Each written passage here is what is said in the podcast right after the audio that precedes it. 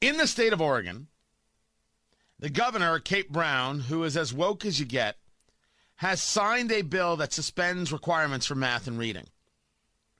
If you want to know what the woke folk are going to do to your kids' education, allow me to show you. The bill takes away the requirements. Why? Because it reflects what every student needs to thrive in the 21st century.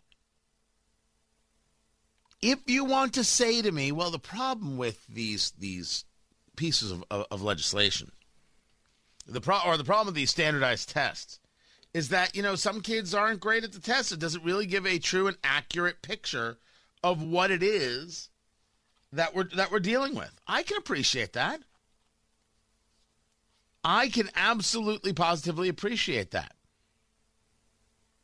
But when you give me this line that the deputy communications director from the governor's office telling a newspaper in an email that the governor's office informed legislative staffers about the bill because it got signed like mid July but didn't get recorded until the end of July. The new standards for graduation, according to the deputy communications director, will benefit the state's black, Latino, Latinx, Latinx.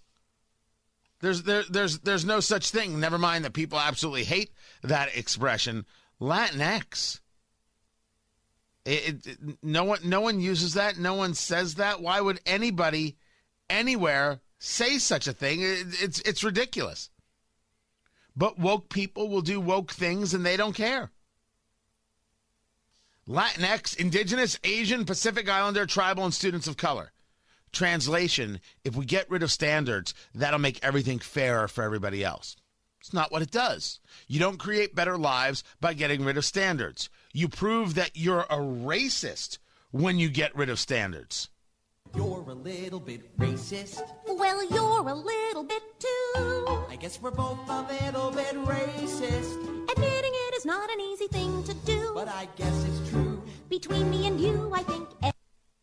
More show tunes per hour than any other radio show in America. Thank you. Thank you very much. It's flat out bigotry. What you've told the black students is, oh, those other kids, they're it's it's not right that they're that they're able to you know do well on tests. So no, no, you can't do well on tests because it, it's it's all uh, rigged against you. So we'll just get rid of the test, and that way you won't have to feel so bad.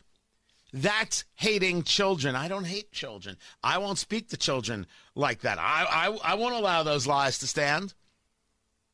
The woke hate kids. They hate, hate, hate children just so we are all perfectly clear. I don't think you should hate children. So I'm not going to hate children. That's my plan. My plan is to go the other way and not hate children. And to say of this, uh, uh, Governor Holcomb, uh, let's let's let's never go down this road. There will be some who want you to go down this road who will believe one of the most bigoted things out there that the color of their skin gives them a secret knowledge. That's pure, raw, unadulterated bigotry right there. But they believe it. Oh, and they push it everywhere. They push it everywhere. They push it all the time.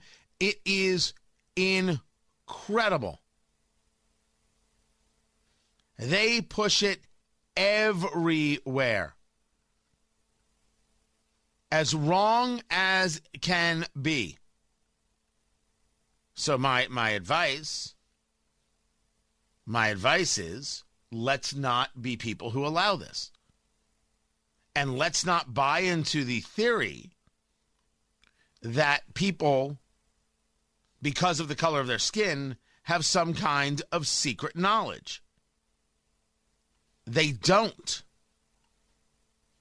They don't have a secret knowledge. They don't know anything more than you or less than you, maybe. Now, if they've proven a certain level of knowledge, well, maybe they know something, right? Maybe they can prove themselves. But if they say to you, it's we can't have these policies because it makes black children feel bad or Hispanic children feel bad, oh, okay. Everyone's a little bit racist sometimes. Doesn't mean we go around committing hate crime.